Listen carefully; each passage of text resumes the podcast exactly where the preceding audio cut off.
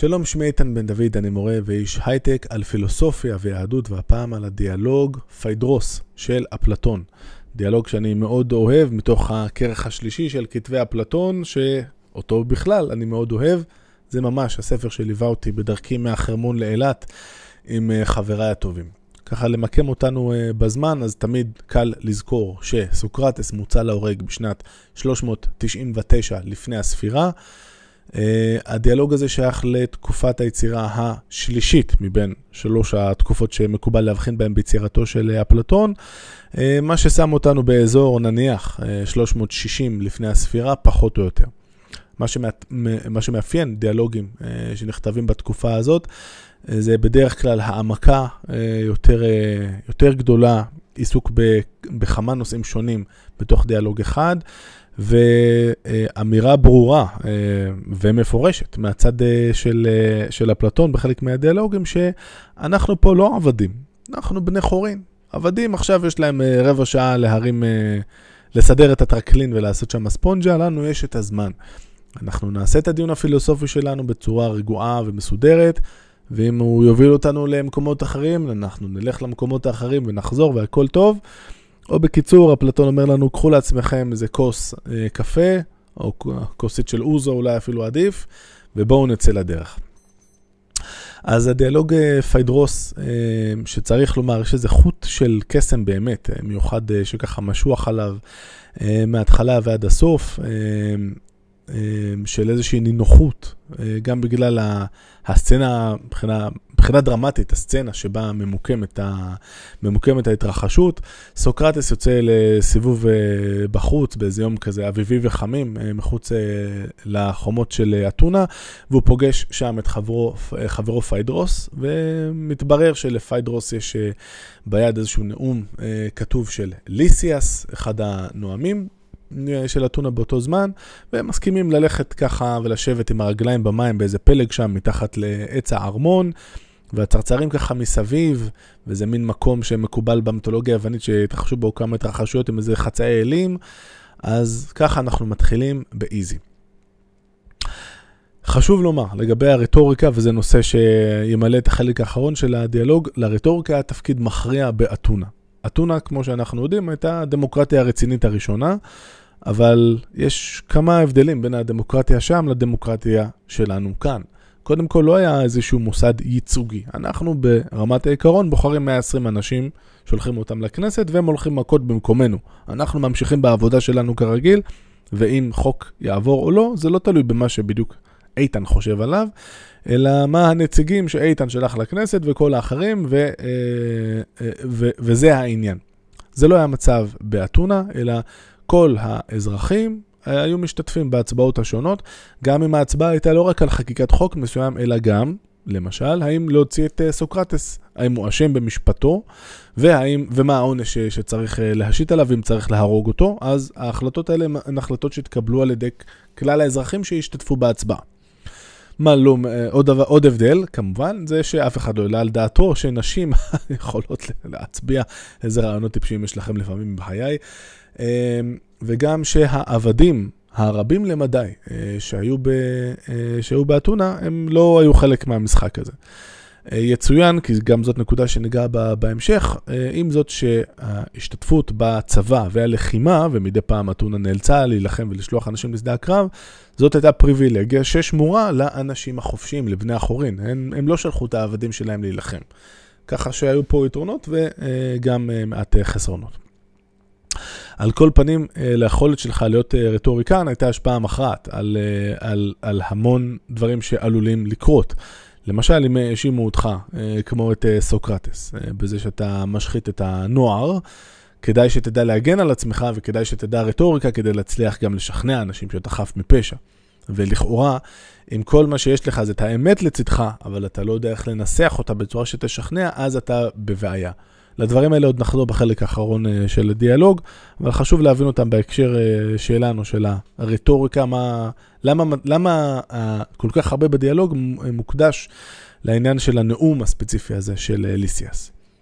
דבר נוסף שגם כמבוא צריך לתת עליו את הדעת, זה הנושא אה, שעליו אה, מדובר.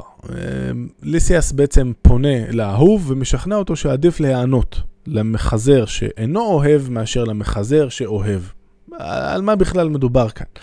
אז אה, כמו שהסברתי בזמנו, אה, אה, כשדיברתי על הפוליטאה, ואפשר לראות ב, בתיאור אחר כך את הלינקים לדברים השונים שאני אתייחס אליהם, היה מקובל באתונה המושג של נתחיל, נתחיל בעדין ולאט לאט נגרום לכם לנוע בחוסר נוחות בכיסא. חניכה, אה, נער מגיע לפרקו אה, וצריך שמישהו יסביר לו איך להשתלב בחברה הגבוהה, מי האנשים ופה ושם, אז חניכה זה דבר שנשמע טוב. וזה שהחונך יהיה מישהו מהחברה הגבוהה ונניח הוא בין איזה 40, 45, 50, יכול להישמע בסדר. וזה שהנער הוא בגיל האידיאלי לדברים מהסוג הזה, בגיל נביטת הזקן, אנחנו גם נגיד, טוב, בסדר.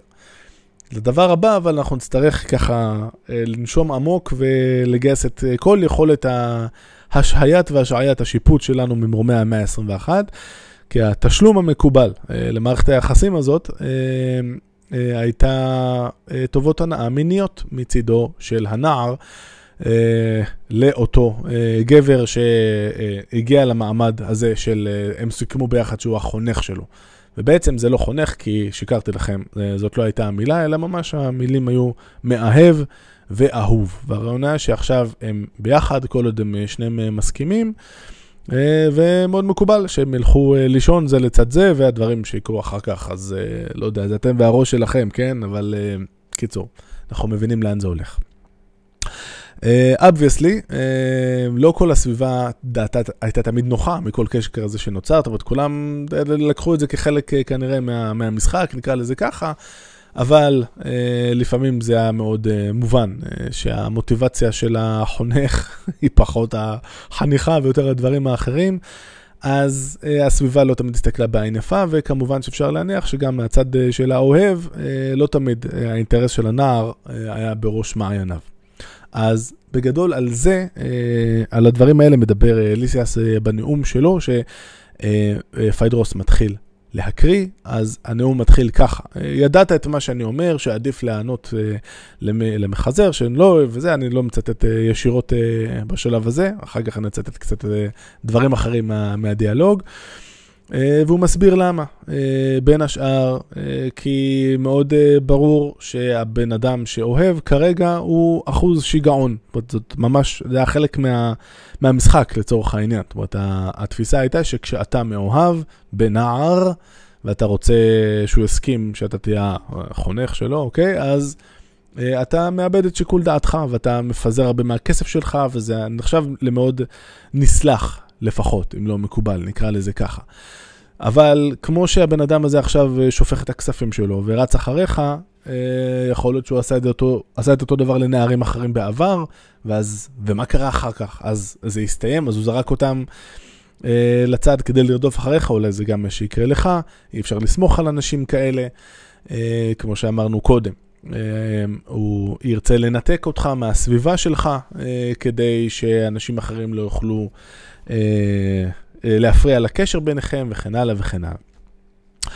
הנאום הזה מסתיים, ופיידרוס שואל את סוקרטס, נו, מה דעתך? וסוקרטס מגיב בהתחלה באירוניה האופיינית לו, של נאום כזה נהדר, לא שמעתי בחיים, אבל אחרי קצת לחץ נוסף מפיידרוס, שכבר יודע עם מי יש לו עסק, הוא אומר, תשמע, אפשר לעשות את זה יותר טוב. קודם כל, אה, זה מתחיל נורא מבולבל, כל דבר, כל אחד מהנושאים, אין פה איזה סדר מסוים. אה, כל אחד מהנושאים אפשר אה, להכניס אותו בשלב יותר מאוחר או יותר מוקדם, זה, זה לא מאוד מסודר.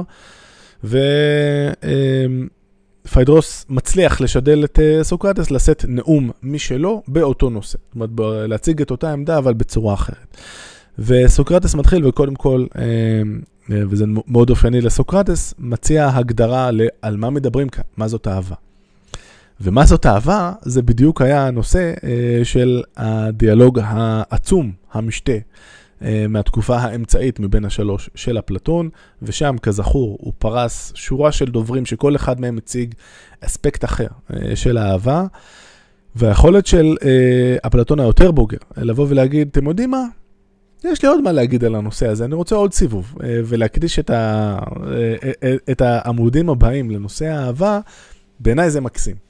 קודם כל אנחנו הרווחנו את הדיאלוג הזה, וגם היכולת להגיד, אני לא, לאו דווקא רוצה להיות כבול לזה שבעבר החלטתי שסיימתי לדבר, להציג את כל האספקטים שיכולתי להציג על אהבה, יש לי עוד מה להגיד, וזה דבר שאני, שמאוד מוצא חן בעיניי. על כל פנים, אה, מה זאת אהבה, או אם אה, לדייק, המונח, אה, המונח היווני כאן הוא ארוס, שזה... כמובן, אין לזה מילה נורא בעברית, אבל כאילו זה איזשהו שילוב של אהבה ותשוקה במידה מסוימת, נקרא לזה ככה. אז, אז אומר אפלטון, אומר סוקרטס ואפלטון, נכון? זאת תאוות מה, אבל תאווה למה? והוא אומר כאן משהו שיפותח עוד בקרוב, בכל אחד מאיתנו יש שני יסודות סותרים, אחד של יישוב דעת ושני של פריצות. כשהת...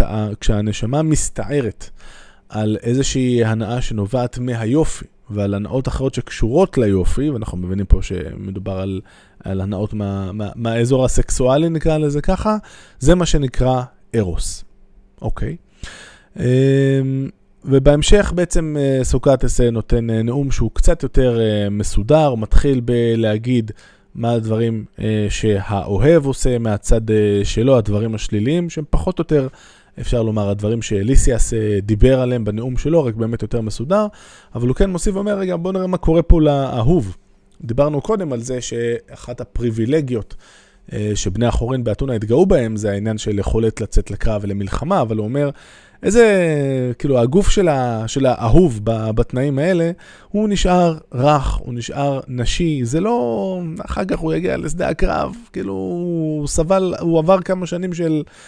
אה, של חוסר גבריות, נקרא לזה ככה, ושוב, החוסר אה, נעימות והתזוזה בכיסא, זה, זה לא אנשים שאנחנו רוצים, לא ככה אנחנו רוצים ל... שה, שהאנשים שלנו ייראו, ש, שבני הנוער שלנו יגדלו. אה, וזהו, הנאום אה, מסתיים ולכאורה הכל בסדר, והשניים רוצים להמשיך בדרכם, אבל אז סוקרטוס אומר, רגע, קיבלתי את האות הדיימוני שמלווה אותי מדי פעם בחיים.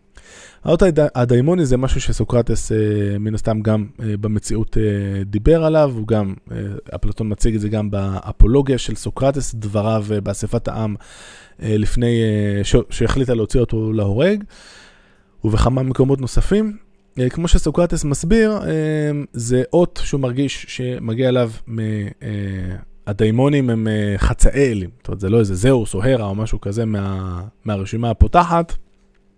אלא משהו מדרגה אה, קצת יותר נמוכה, וזה אות שמגיע אליו כשהוא או עומד לעשות דבר שהוא לא בסדר, או שהוא הרגע עשה משהו שהוא לא בסדר. אה, זאת אומרת, הוא, הוא, הוא מבין שמשהו כאן אה, משובש, הוא אומר, אני יודע מה קרה. אני, אני לכלכתי יותר מדי על, ה, על העניין הזה של השיגעון. אחד הדברים שהוא דיבר עליו זה שהאוהבים הם כרגע לא כל כך שפויים. הוא אומר, בעצם בואו נחשוב על זה. כשהאלים שולחים שיגעון לבני אדם זה לאו דווקא תמיד דבר רע. לפעמים זה דבר טוב. הרי אנחנו יודעים, ואם גדלתם אה, בתרבות יוון הקדומה, אנחנו יודעים שמשוררים שמאוד נחשבים, הדרך שבה הם מצליחים להגיע אה, לפסגות האלה של השירה זה בגלל שהם אחוזים בשיגעון מוזי מיוחד. אה, שהאלים שולחים אליהם, ורק בזכות אותו שיגעון הם מסוגלים להוציא מתוכם את ההישגים הנפלאים האלה. אם לא היה את השיגעון הזה שנשלח אליהם האלים, לא הייתה את השירה, אוקיי? אז להגיד על זה שמי שמשוגע הוא לא בסדר, אנחנו פה עלולים לפספס. כי אולי יש פה, אה, לפחות בחלק מהמקרים של העבר, איזשהו שיגעון שהוא שיגעון שמגיע מהאלים וזה שיגעון חיובי. ופיידרוס אומר לו, בוא, בוא תרחיב לי, מה, מה זה השיגעון הזה שאתה מדבר עליו? וכאן סוקרטס אומר, ואנחנו שומעים את, הרי את אפלטון מאחורי הקלעים, אומר, תשמע, זאת לא הוכחה לוגית מסודרת. אל תצפה ממני כאן לתת לך איזה הוכחה אה, גיאומטרית. זה סיפור. אבל זה סיפור ששמעתי אותו מאנשים שמבינים בדברים האלה. אז אה, מה הסיפור? הסיפור הוא כזה. רק לפני שניכנס לזה, נגיד שאפלטון מדי פעם בכתבים שלו אה, נוטה להיכנס, אה, זאת אומרת להציג איזשהו מיתוס, איזשהו סיפור אגדי. אמ, כשהחוקרים קצת חלוקים ללמה הוא נוקט דווקא בדברים האלה, אמ, לחלק מהם טוענים, חלק מהחוקרים, שבמקומות שבהם אה, הוא לא כל כך אה, סומך על, אה, על הקוראים שלו שהשתכנעו מטיעונים לוגיים, אז הוא פונה גם, גם למיתוס במקביל, או אחרי זה, כדי לוודא שהוא תפס את כל הקהל שלו. יכול להיות, יכול להיות שזה המצב כאן, אני קצת פחות משתכנע, אני חושב שכאן, זאת אומרת, מאוד... מאוד ברור לאפלטון שבאמת אין לו כל כך טיעונים לוגיים לתת לנו, אבל זה בסדר. זה לא עושה את זה פחות טוב בשום צורה, תסמכו עליי. ומה שהוא מציג זה מיתוס שלפיו הנשמות השונות הן דברים, הנשמות של, של בני אדם, אני אקצר מעט, מורכבות משני סוסים עם כנפיים ורקב שגם הוא עם כנפיים. אפשר לחשוב בסוף על uh, איזושהי מרכבה מעופפת עם מישהו שאוחז במושכות ושני סוסים. בהמשך הוא יסביר יותר לעומק מה הדבר הזה בדיוק אומר. והנשמות האלה מתלוות אה, לאלים בסיבוב היומי שלהם ברקיעים. אה, ואני עכשיו ארצה קצת להקריא לכם כי זה פשוט כל כך מקסים. אז עמוד 378, אה, אני מתחיל למטה.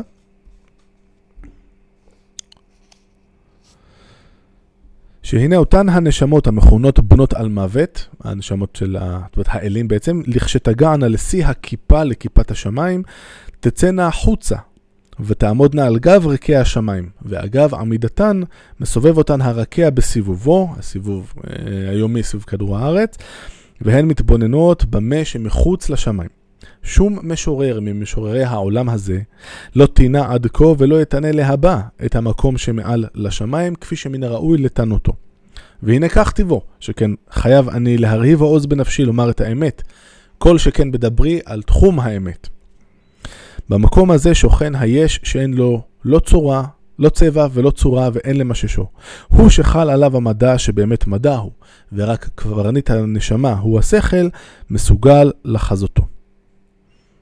אומרת, כאן הרמב"ם, אה, סליחה, אפלטון, סורי, אה, אה, מציג לנו את תורת האידאות שלו, שהוא כבר פיתח אותה בדיאלוגים הקודמים, אני רק אזכיר אה, בקצרה. בעולם שלנו שום דבר הוא לא באמת יפה ב-100%, שום דבר הוא לא באמת צודק ב-100%. גל גדות, אה, לקחת אה, דוגמה ציונית אה, גאה, עוד 30-40 שנה תיראה קצת אחרת, ואם תגידו לי שעדיין תהיה, תיראה נהדר לגילה, סבבה. עוד 500 שנה היא גם, אתם כבר לא נוכל להגיד שהיא מאוד יפה. וככה כל דבר, זאת אומרת אין פה צדק מוחלט וכולי, אבל הצדק המוחלט כן קיים, והיופי המוחלט כן קיים, הם פשוט לא קיימים בעולם הזה שלנו, אלא בעולם נפרד. זה עולם האידאות, יש שם את האידאה של היפה כשלעצמו, האידאה של הצדק כשלעצמו, וכל דבר בעולם שלנו שאנחנו נתקלים בו ורואים שהוא יפה, זה בגלל שבאיזושהי צורה הוא נוטל חלק באידאה של היפה ששייכת לעולם ההוא. אנחנו יכולים לתפוס את האידאות האלה רק אה, בשכלנו. אמ, אחרי שאנחנו עובדים מאוד קשה אה, ולומדים אה, פילוסופיה ומבינים איך, איך העולם הזה, המכלול של העולם הזה, העולם הזה יחד עם עולם האידאות עובד באמת. וזה בעצם מה, שה, מה שאפלטון מתאר אה, כאן, איך שהאלים יכולים לצאת החוצה מהעולם שלנו, להסתכל על האידאות, אין עונג יותר גדול מזה כמובן. ואת זה אפשר לעשות רק עם השכל. הוא ימשיך כאן ויגיד שהנשמות, במשתמע גם של בני אדם שהקדישו את חייהם לשכל, יכולות אה, להגיע לדבר הזה, אולי לא תמיד, אולי רק לפעמים, אבל אלה שככה מתחת, אז אה, הסוסים שלהם קצת עולים, קצת יורדים, ויש שם המון אה, בלגן, מרכבות שנתקלות אחת בשנייה, ונתלשות נוצות, ומי שנתלשו לו הנוצות יורד עוד למטה, וכן הלאה, ובסופו של דבר אנחנו מגיעים אה, אה, מתגלגלים אה, ומגיעים לעולם הזה שלנו, ובעולם הזה שלנו, מדי פעם אנחנו ככה נתקלים בדברים שמזכירים לנו את מה שהיה פעם, וזאת תורת ההיזכרות, שגם עליה דיברתי לא מזמן. תורת ההיזכרות של אפלטון, שבעצם אומרת שאנחנו לא לומדים שום דבר חדש, כל מה שאנחנו לומדים זה כבר משהו שידענו. כי הנפש שלנו לא התחילה עכשיו איתנו, יצאה מהניילונים, אלא היא כבר עברה את, ה, את כל הנצח שהיה, והיא כבר למדה וראתה הכל. כל דבר חדש שאני רואה, אני, שאני לומד, אני בעצם רק נזכר. וכאן בעצם, זאת אחת ההשלכות של זה, זה שכפי שאפלטון אה, מציג אותה, זה שכשאנחנו נתקלים אה, בדבר אה, מסוים, יכול להיות שהוא יזכיר לנו משהו שראינו קודם, אנחנו נתקלים במשהו צודק, זה אולי יזכיר לנו את אידאיית הצדק שאז חזינו בה, ואם אני רואה משהו שהוא באמת... אה, באמת נכון באיזושהי צורה אחרת, אבל עדיין חלקית בגלל העולם שלנו, אני אזכר לרגע בצורה נורא, מומעמת באידאה שחזיתי בה אז.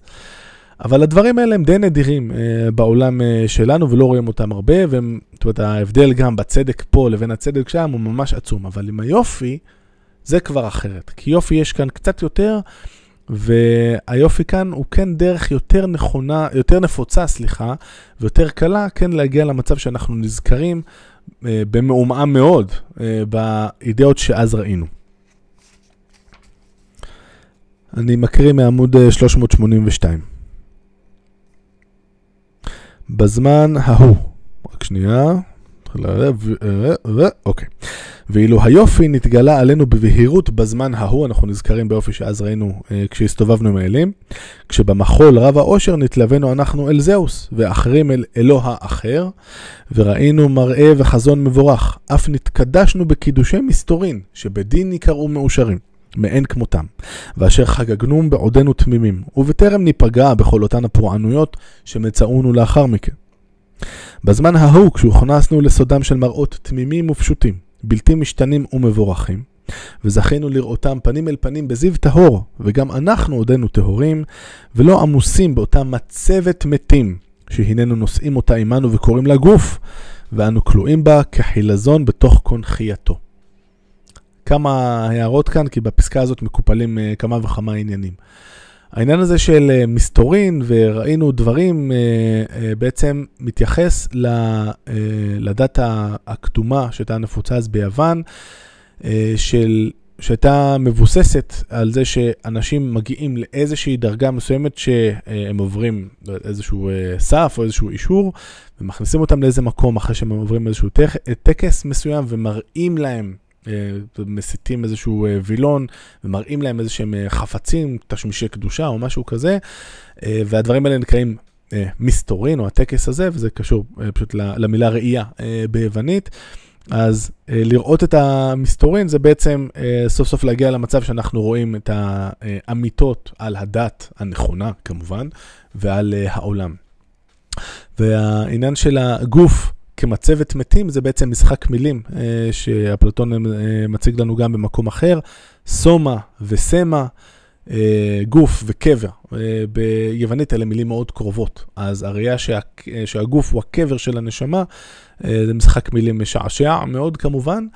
וגם אנחנו מכירים מהדת, מהכת, דת הפיתוג... הפיתגוראית, ההולכים אחרי פיתגורס, שהעיקרון הזה של ההפרדה של גוף ונפש, דברים שמהדהדים עד היום בתרבות אה, שלנו, אלה דברים אה, ש... או שהתחילו אצלם, או שלפחות אצלם אה, שמו על, על, על העניין הזה דגש מאוד גדול. וקיימת סברה בקרב חלק מה, מהחוקרים שסוקרטס היה בעצם פיתגוראי לפחות במקור, והוא בוודאי קיבל את ההפרדה בין גוף ונפש, אפשר לראות אותה בשיאה בדיאלוג פיידון לפני מותו, כשהוא מוכיח לתלמידים שלו באותות ומופתים שאין מה לדאוג, הנשמה היא בת על מוות, אני לא באמת מת עכשיו, יאללה, בואו נשתה את הרעל. אז בסיכומו של, של דבר, אוקיי, אז כשאנחנו רואים את היופי, אנחנו בעצם נזכרים, או עשויים להיזכר, אה, במעמד המופלא והקדוש שבו חזינו באידאות, אז בוודאי שפה אין משהו פסול בלראות את היופי ובלהתרגש ממנו. ולמה אנחנו כל כך מתרגשים? זוכרים את הנוצות שהיו לנו לנפש? אז הם מתחילים לגדול שוב, כשאנחנו רואים ככה את, ה, את היופי בצורה הנכונה. הן מתחילות לגדול שוב, ומצד אחד זו תחושה נהדרת ועילאית, ו, אה, ומצד שני, זה ממש, זה תיאור נורא מצחיק. מדי פעם אני עושה בדיקות אה, אה, בדיקות של, אה, של הבריאות כאלה לכדורסל, לא משנה, ומגלחים לי כאן כמה שערות מה, מהחזה זה, ומדביקים לי אלקטרודות, וזה נורא מעצבן. אה, א', כי אני שונא את הדברים האלה, זה תמיד בחדר קטן ואין מספיק אוויר, ואני כמעט אה, מתעלף פעם אחת, ממש כמעט התעלפתי במאמץ נורא פשוט, אבל פשוט לא נשאר חמצן בחדר הנוראי הזה, שאלוהים יעזור לי. בכל מקרה, אחרי כמה ימים השיער מתחיל לצמוח שוב, וזה מטריף! אז הדבר הזה, אפלטון, שלא שיחק כדורסל, אה, כנראה, אה, בעצם זה המשל שהוא מביא, זאת אומרת, הנוצות מתחילות לצמוח, אבל זה מטריף אותך כי זה נורא מגרד, אז אתה פשוט מתחיל, זה, זה, זה, זה תורם לטירוף שאתה חש. ואתה גם, בגלל שהנשמה מתחילה להצמיח את הנוצות, היא רוצה לעוף, אבל היא לא יכולה, היא עכשיו נתונה בתוך הקבר שהיא הגוף, אז הדברים האלה משגעים אותנו, את, ה, את הבן אדם האוהב, וזה מסביר למה האנשים האלה מתנהגים ככה. הם מסתכלים למעלה, אבל לא יכולים לעוף. אה, אומר הרמב"ם באיזה מטאפורה מקסימה, ואנשים אחרים אומרים שהם מסתכלים למעלה ואומרים, טוב, אלה, זה, הבן אדם הזה משוגע. אז אם אנחנו יודעים אה, לעשות את ה... אם זאת הדרך שבה אנחנו מתעוררים לאהבה, אז כבר אנחנו במקום טוב. אבל עכשיו נכנס אלמנט אה, נוסף, ובו יסביר לנו אה, הרמב"ם, אה, לא, אפלטון, סליחה, על מבנה הנפש. הסבר שני, מיד נמשיך אחרי הפסקה קצרה.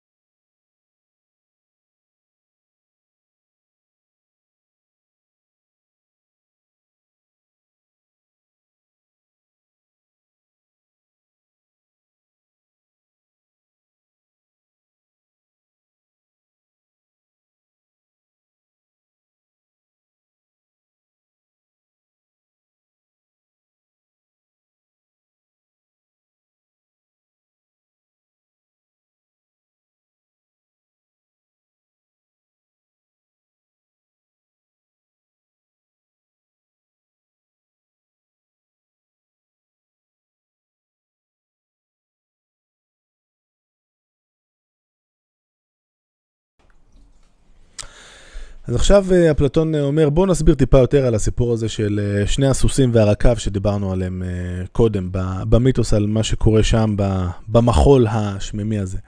בעצם, שני הסוסים הם לא אותו דבר. סוס אחד הוא בהיר, מדהים לך המטאפורות של הצבע, תמיד אי אפשר לברוח מהם, בתרבות המערב לפחות. אז, אחד, בהיר, ממושמע, טוב, עושה מה שהרקב אומר לו, והשני, שחור.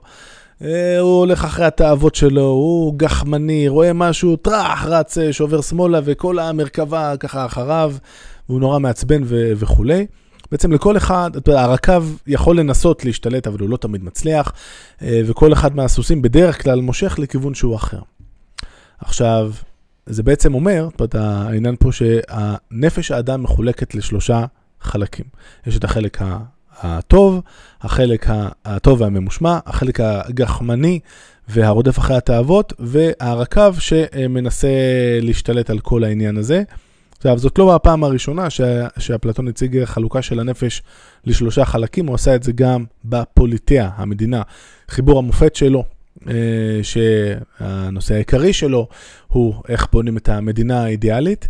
ושם גם הוא מציג את החלוקה, החלוקה של הנפש לשלושה חלקים שם, אבל זאת, אין, אין סוסים ואין רקב, יש את החלק של ההיגיון, יש את החלק של התאווה, ויש את החלק של עוז הנפש, שאולי אה, אפשר לקרוא לו הרצון פחות או יותר. עכשיו, יש כאן דברים שהם אה, דומים, אבל זה לא בדיוק אותו דבר. ונשפכו כבר הרבה אוקיינוסים של דיו על ההשוואה בין שני המודלים האלה. אני רק רוצה להעיר הערה קטנה על מה אנחנו מרוויחים ומה אנחנו מפסידים כשאנחנו אומרים שהנפש מחולקת לחלקים, או כשאנחנו אומרים שהנפש היא אחת. אם הנפש מחולקת לחלקים, כמו שאומר לנו uh, אפלטון, זה למשל מסביר תופעה שאותי מרתקת באופן אישי, uh, מה שנקרא בשפה המקצועית אקרסיה uh, ביוונית, חולשת הרצון ב- בעברית. השעה אחת בלילה, אני ממש לא צריך את זה. זה לא טוב לי, זה לא בריא לי, אני כבר בעודף משקל, אבל אני פותח את המקפיא, אני מוציא את הגלידה, ואי אפשר לעצור אותי אה, עד, אה, עד שהדפנות האלה לא מצוחצחות. אבל אני לא רציתי לאכול את הגלידה הזאת, נכון? לא עכשיו, אני לא רציתי, אבל הנה עובדה, רציתי. אז רציתי או לא רציתי? האם אני יכול להחליט מה אני רוצה? האם בכלל יש משמעות למילים האלה? האם יש רצון מסדר שני? וכן הלאה, אה, מכאן ועד לאנשים שלא אה, מצליחים להפסיק אה, לעשן, או לא מצליחים להפסיק אה, לשתות. או אנשים שכדי להתכונן לפסיכומטרי מרגישים שהם חייבים לשלם עבור קורס, למרות שאולי יכולים להשיג את אותם תכנים ולעבוד לבד, אבל אם אני משלם רק ככה אני עובד, אבל זה מה שאתה רוצה, לא לעבוד, אז פשוט תחליט שאתה עובד. כל הדברים האלה אה, נפתרים, אה, או לפחות, לא, אולי לא נפתרים, אבל מוסברים בצורה טובה, אם אנחנו מחלקים את הנפש לחלקים, ואנחנו אומרים, טוב, צד אחד לא רוצה עכשיו לרדת על הגלידה הזאת, כי יש שם הרבה יותר מדי קלוריות. ומצד שני אומר, בואנה, הגלידה הזאת היא ממש טעימה וחם לי, אז יאללה. אז זהו, אז פשוט כאילו כוח אחד בנפש ניצח כוח אחר, הכל טוב. אה, מה אנחנו מפסידים בזה שאנחנו מחלקים את הנפש לחלקים? אז אנחנו קצת מפסידים את העניין של ה... זאת אומרת, היכולת שלנו לבוא למישהו ולהגיד לו, אתה לא בסדר מבחינה אתית, מבחינה מוסרית. אה, יבוא בן אדם אה, שהרגע שדד באיומי אקדח מישהו ברחוב, והוא יגיד, א', בהסבר הפשוט, שאנחנו לא נקבל כי הוא דבילי. הוא יגיד, רק היד שלי שדדה, זה לא אני, נכון? לא, אחי, אתה והיד שלך זה אותו דבר, מה, מה אתה מקשקש? הוא לא יוכל לבוא ולהגיד, אמ, טוב, אמרתם שהנשמה מחולקת לחלקים, סבבה. יש לי את החלק השודד, אבל למה אתם לא אומרים מילה על uh, כל החלקים האחרים שהם בכלל לא שדדו אף אחד? הרוב המוחלט שלי לא שדד, אז בסדר, אז חלק אחד שדד, לא... אני לא אומר שזה בסדר, אבל זה מה שהוא יודע לעשות, הוא החלק השודד. מה זה? מה אתם מענישים אותי? אני לא עשיתי כלום. אז יש יתרונות וחסרונות לכל אחת מהגישות הללו. בחזרה לענייננו. אה, כמו שאפשר היה לצפות, אפלטון בעצם אה, מציב אה, מודל שלפיו אם אחרי שהאהבה הגיעה מה, מהאלים בצורה המבורכת הזאת, כי זה בעצם אנשים שאוהבים נזכרים בראייה שלהם את עולם האידאות וכולי, ואם הם מצליחים לנהל את מערכת היחסים שלהם כשהם שמים את התאוות שלהם בצד, ובאמת עושים את החניכה בצורה, זוכרים שפעם מזמן אמרתי לכם את זה בהתחלה ואף אחד לא נבהל? בצורה הזאת של באמת לגרום, אה, כשהצד האוהב מנסה לראות אה, לנגד עיניו את טובתו של הצד האהוב, לראות איך הוא אה, מחנך אותו גם בדרכים של הפילוסופיה כמובן, בדרכים הנכונות, והם לא נכנעים לתאוות וכן הלאה, זה מעולה, האלים בעד, כולם בעד, זה הכל סבבה, זאת האהבה כמו שהיא צריכה להיות, ובכך אה, סוקרטס פרה את חובו לאותו אות דיימונים. אז עד כאן בעצם החלק הראשון אה, של הדיאלוג, שעסק מצד אחד באהבה ומצד שני במבנה הנפש. שני נושאים בכלל לא פשוטים, ואנחנו מגיעים לנושא השני, הוא יותר קצר, שבו הרמב"ם פונה, אה, אפלטון, אין מה לעשות, ככה זה, אה, פונה לדון בעניין של הרטוריקה בצורה יותר מסודרת. הסברתי כבר למה הרטוריקה היא באופן כללי נקודה חשובה, אני רוצה להתעמק עכשיו קצת יותר אה, בנקודה המרכזית אה, שאותה ניסו אה, לשכנע הסופיסטים את אזרחי האתונה. אזרחי אתונה. אז הסופיסטים היו אנשים שבגדול הסתובבו ומכרו ידע, הם מכרו את שירותיהם כמורים בתשלום, אם זה לדברים של פילוסופיה, ולחלקם היו תורות פילוסופיות כאלה או אחרות, ואם זה הוראת רטוריקה. כשה... אוקיי, ולמה שאני אלך אליך ואשפוך את ה-50 דרחמות שלי דווקא כדי שאתה תלמד אותי אה, רטוריקה? בגלל שהם אמרו, הרבה יותר חשוב לא לדעת מה האמת, שזה כמובן מה ש... זאת אומרת, הסחורה שסוקרטס ואפלטון רוצים למכור לנו, נכון? את האמת. מה שיותר חשוב זה לשכנע אנשים ולעזאזל האמת. את מי זה מעניין בכלל האמת? אתה, יגידו לך, כשיאשימו אותך כמו שהאשימו את uh, סוקרטס, וירצו להוציא אותך להורג, מה יעזור לך אם תגיד את האמת? אתה צריך לדעת לשכנע, זאת הסחורה שאנחנו מוכרים. מוכרים, הנה הטכניקות השונות של השכנוע, של הרטוריקה. גם לאריסטו יש אה, ספר על אה, רטוריקה, דרך אגב, אז זה לא, זאת, לא הכל פה זה, זה סחורה של עורכי דין מהמאה ה-21 מהסוג שאותם אנחנו אולי פחות אוהבים. אמ, ולסוקרטס יש כמה דברים להגיד על הנושא. וקודם כל זה מתחיל, כמו תמיד אצל סוקרטס, בהגדרה של מה זה בכלל רטוריקה.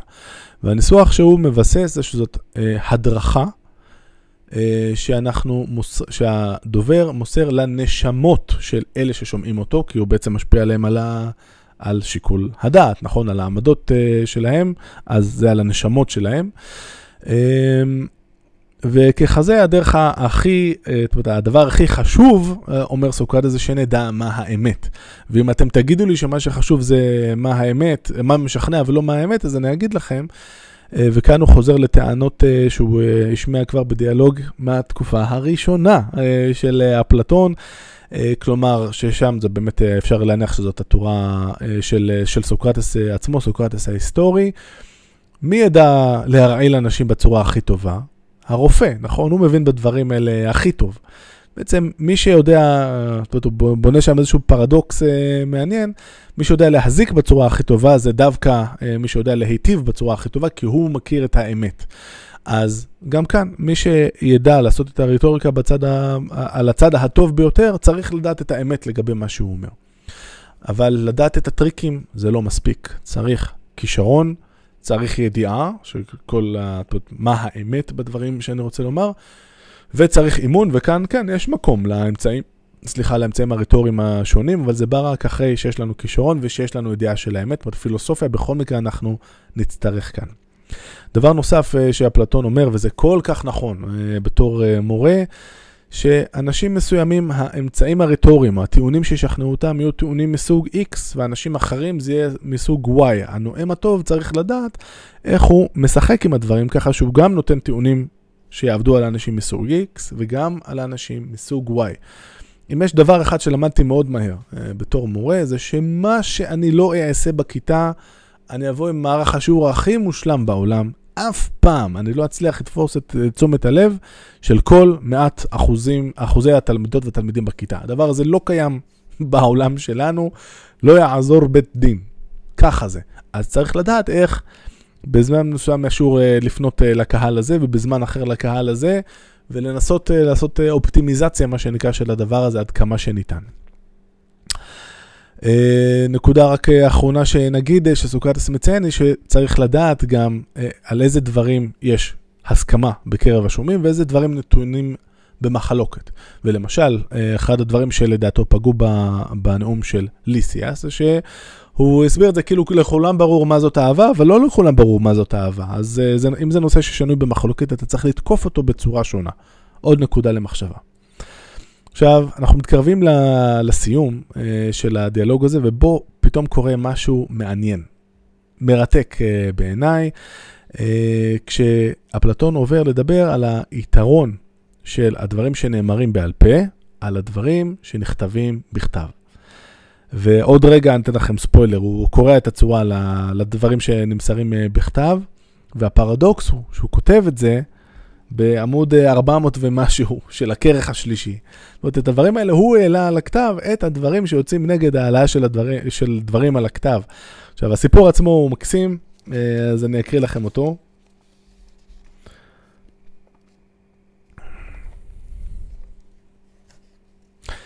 והנה, מי שסובר שיוכל להשאיר בכתב שיטה של אומנות, או כאן זה לא ארט, אלא טכנה, זאת אומרת, אה, אה, תחום עיסוק מסוים. וכן המקבל שיטה זו בכתב, כאילו יהא באותיותיה משהו ברור וקיים, הרי תמימותו רבה עד מאוד, והוא מתעלם לחלוטין מנבואתו של עמון, כשהוא סובר אה, שדברים שבכתב יש בהם יותר מכדי להזכיר את האיש שכבר היה ידוע לו העניין שבו דן הכתב. על מה, מה זה ההמון על זה ומה הוא מדבר. אז הרמב"ם לפני זה סיפר, סיפר לנו סיפור נוסף ומקסים בעיניי. ובכן, שמעתי שבסביבות העיר נאוקרטיס, זה שבמצרים, והתפיסה של אפלטון הייתה שמצרים הייתה הציוויליזציה הקדומה המאוד מוצלחת אה, שהייתה לפני יוון, שבסביבות העיר נאוקרטיס שבמצרים שכן אחד האלים הקדומים של אותה ארץ. אותו אלוה שקדושה לו הציפור הנקראת איביס והוא עצמו נקרא בשם תיות. הוא היה הראשון שהמציא מספר וחשבון והנדסה ואת חוכמת התכונה, האסטרונומיה. כל אלה דברים כמובן מאוד קריטיים עבור פיתגוראים, אה, כמו שסוקרטס היה, וכן את משחקי הפסיפסים והקוביות וגם את הכתב. בזמן ההוא היה תמוז מלך על כל ארץ מצרים, והוא ישב באותו כרך שבמצרים העליונה שנקרא תבאי בפי היוונים, ותמוז נקרא בפיהם בשם עמון. אליו הלך תיות, הציג בפניו את אומנויותיו וביקש להורותן גם לשאר המצרים. הלה, זאת אומרת, אה, תמוז, הפרעה לצורך העניין, שאל על התועלת שבכל אחת מהאומנויות, ובשעת ההסברה גינה ושיבח את הדברים כפי שהם נתקבלו או לא נתקבלו על דעתו. מדלג טיפה, ואילו כשהגיע אל האותיות אמר תיות. לימוד זה, אדוני המלך, יוסיף על חוכמתם וכוח זיכרונם של המצרים, שכן המצאתיו בחינת סגולה לזיכרון וחוכמה. והלה אמר תיות המעולה שבאומנים. לא לאותו איש עצמו ניתן ליצור שיטות של אומנות וגם לדון על מנת הנזק והתועלת הצפונה בתוכן, לשעתידים להזדקק להם. זה שאתה ממציא נהדר זה מצוין, אבל בוא תיתן למומחים להחליט אם הן טובות או לא טובות. והנה אתה, אבי הכתב, רוחש חיבה לילדך, ובשל כך ייחסת לו כוח פעולה הפוך ממה שיש בו. שכן יכניס עניין זה, עניין הכתב, שכחה בנשמות של הלומדים אותו. כיוון שהללו שוב לא יאמנו את כוח זיכרונם, שמתוך ביטחון שיפתחו בכתב, לא יהיו עוד נזכרים מבפנים, מכוח עצמם, אלא מבחוץ, מכוח דפוסים שאינם משלהם עצמם. לא המצאת אפוא סגולה לכוח הזיכרון, אלא להזכרה, וחוכמה מדומה, לא אמיתית, הנך מקנה לתלמידיך. שכן לכשיוודעו להם דברים הרבה בלא הוראה, רק מזה שהם יקראו את הדברים ולא בלי מורה שילמד אותם, יהיו בעיניהם מרבי דעת, בעוד שעל פי הרוב יהיו חסרי דעה, וקשה תהיה חברתם כיוון שיהיו חכמים לכאורה ולא חכמים. בעידן האינטרנט של היום כולנו מכירים אנשים כאלה שהם בעיני עצמם אה, מומחים להכל, כי הם קראו כמה דברים. אה, יש כאן אה, ניסוח אחר, ניסוח נוסף של סוקרטס, שהוא אומר, וכאן אני ממשיך את מה, מה שהתחלתי קודם, זה בעמוד 420. שכן פיידרוס יש בה בכתיבת צד נורא כדלהלן, ובו ממש דומה לאומנות הציור.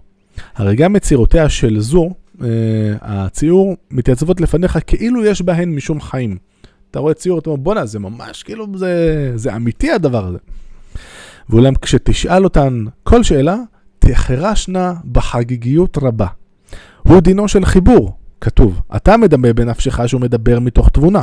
ואולם, לכשתשאל אותו על כל דבר מדבריו, מרצונך לעמוד על פירושו של הכתוב, הרי הוא מציין לך תמיד אותו דבר עצמו. ויתר על כן, לאחר שייכתב, ופה זה כבר הסתייגות אה, נוספת, יתגלגל כל חיבור בעולם כולו, ובמידה שווה יימצא בידיהם, יימצא בידיהם של המבינים, ובידי האנשים שאין הוא יאה להם. ואיננו יודע לענות, ולא למי שראוי לתשובה, ולא לאחרים. ושעה שמוצאים בו דופי ומגנים אותו שלא בצדק, זקוק הוא תמיד לאביו שיבוא לעזרתו, והוא עצמו אינו מסוגל להתגונן ולהיחלץ מן הצרה.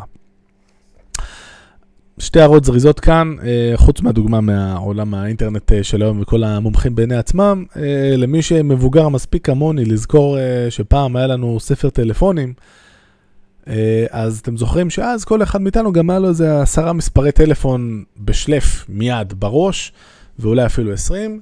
ומהרגע שעברנו לטלפונים ניידים הדבר הזה נעלם. אבל אני חושב שאם תפשפשו לעצמכם טוב טוב בזיכרון, תראו שאתם עדיין זוכרים איזה שניים שלושה מספרים של אנשים שלא התקשרת אליהם, לא התקשרתם אליהם אה, שנים ו- ועידנים. תראו שזה עדיין uh, קיים שם איפשהו, וברגע שעברנו לנייד, אז uh, זה שם, אה, אני באמת כבר לא זוכר שום מספר חדש של אף אחד. ככה זה עובד, וזאת הבחנה מאוד דקה. אה, ונכונה של, אה, של אפלטון, ושוב, זה שזה כתוב כאן בתוך ספר, שאני קורא אותו 2,300 ומשהו שנה אחרי שהוא נכתב, זה מדהים, העניין הזה. כי הנה, הכתב זה מה שאפשר לדבר הזה לשרוד עד עכשיו, זה קצת מזכיר לי את הפרדוקס עם עמלק. אם בתורה לא היה כתוב שעלינו לשכוח את עמלק ולא לזכור אותו ולמחות את זכרו, כבר היינו שוכחים אותו מזמן, אבל בגלל שזה כתוב בתורה, אנחנו זוכרים אותו כל שנה מחדש ויותר מפעם אחת. שתי הערות אה, נוספות על העניין הזה של הכתיבה, קודם כל גם במורה נבוכים. הרמב"ם מציין אה, כמה פעמים גם בפתיחה וגם אה, בהמשך את העניין הזה שאי אפשר להעלות את הדברים החשובים על הכתב. גם בגלל טבע הדברים שנדונים בספר, ועוד רגע אני אתן דוגמה שוב מאפלטון, אבל גם אה, בגלל שברגע שאתה עולה, מעלה את הדברים על הכתב, אנשים תוקפים אותך וכאילו מגלים... אה, מייחסים לך דברים שלא התכוונת להגיד, אבל איכשהו זה מצליח להשתמע מדבריך ולא משנה כמה תנסה לדקדק. עכשיו, אם אתה עומד מול הבן אדם, אתה יכול להגיד לו, אה, זה טמבל, זה בכלל לא מה שהתכוונתי, כי הנה, אתה רואה את המילה הזאת, לא הבנת, למילה הזאת יש משמעות כפולה, הבנת את המשמעות הלא נכונה, אני התכוונתי למשהו אחר, אבל אם אתה כבר לא שם, ואתה לא שם, כי הדבר הזה כתוב, הדבר הזה אבוד. אני רוצה אה, לסיום הנושא הזה אה, לגעת במשהו מהאיגרת השביעית אה, של אפלטון. לאפלטון יש כל מיני איגרות ששרדו, שהוא כתב. למעשה רובן המוחלט אה, מזויפות, אה, ככל הנראה, אבל על האיגרת השביעית פחות, פחות או יותר, יש קונצנזוס שהיא אותנטית. ושם הוא כותב משהו מעניין כשהוא מדבר על שיטת, ה... סליחה, שיטת הלימוד שלו, איך הוא מלמד אנשים דברים, ובין השאר הוא כותב את הדברים הבאים. אמ, כשהוא מדבר על העניינים המסוימים שהוא לא מעלה על הכתב, שהוא רק, אה, אה, רק מדבר עליהם כנראה באקדמיה שהוא הקים, למי שלא זוכר, אפלטון הקים את האקדמיה הראשונה. מכל מקום אין ולעולם לא ייכתב ספר משלי בעניינים אלו, ובשום פנים אין זה הדברים האלה, התכנים האלה, דבר הניתן להיאמר כשאר מדעים, אלא לאחר שיח ושיג מרובה, הסובב את עצם הבעיה, ולאחר החיים שבצוותא, זאת אומרת, זה משהו שאחרי שמדברים הרבה סביב העניין, ואחרי שאתה הרבה זמן פיזית נמצא עם הבן אדם שאתה מדבר איתו, לפתע כאילו ינתז ניצוץ אל הנשמה, שידליק בתוכה אור, אשר מכאן ואילך כבר יזון את עצמו. זאת אומרת, אה, יש, יש פשוט תכנים שאי אפשר אה, ללמד אותם בכתב, זה פשוט לא עובד ככה. אולם זאת ידעתי, אילו ניתן היה לכתוב ולומר את הדבר, הייתי אני מיטיב לומר אותו יותר מכל אדם אחר, מסביר, מסכים לגמרי, אם שואלים אותי, וגם זאת ידעתי שבראש ובראשונה הייתי אני מצטער על כתב גרוע באותו עניין. ושוב, העניין הזה של אם כותבים את הדברים גרוע, אכלנו אותה. כמעט עד כאן אה, עם הדיאלוג הזה, אני רק רוצה להקריא לכם את הסוף, אמרתי, יש חוט של קסם שמשוח על פני הדבר הזה מההתחלה עד הסוף. בסוף בסוף אה, אפלטון אומר אה, ומסביר את המובן מאליו מבחינתנו, שהדרך החיים הנכונה היא דרך החיים הפילוסופית, כי מה שחשוב זה להגיע לאמת, ראינו את זה מכל מיני כיוונים, ואת האמת אנחנו משיגים בשכל. אז לפני שהולכים הביתה, הוא אומר לליסיאס, לפיידרוס, כלום לא מן הראוי שאתפלל קודם לכן להללו, לאלים? בוודאי. פן יקירי, ושאר האלים שבכאן, אנא תנו לי שאהיה יפה מבפנים. סוקרטס הידוע בזה שלא עלינו הוא מכוער. וכל דבר חיצוני שיש לי, יהנה מיודד למה שבקרבי. עשיר יהא בעיניי החכם. הוא אז הפילוסוף הוא גם עשיר כי יש לו את העושר הנכון. ואותו זהב, ומן הסתם מתכוון לזהב הזה של העושר האמיתי של החוכמה, ירבה נא בידי. ככל שלא ייכנס ולא יכלכל, אלא המיושב בדעתו. האם עוד צריכים אנו לדבר מה פיידרוס? לדידי, מספיקה התפילה. ופיידרוס אומר, כלול נא גם אותי בתפילת, בתפילתך, שהרי משותף הוא קניינם של ידידים. וסוקרטס חותם בהבה נלך. אז uh, אני אקדיש את ה... הפרק הזה אה, ליושע, דנינו ויהודה, שליוו אותי עם הדבר הזה אה, חודשיים בדרכים. מאוד אוהב אתכם חבר'ה, יאללה להתראות.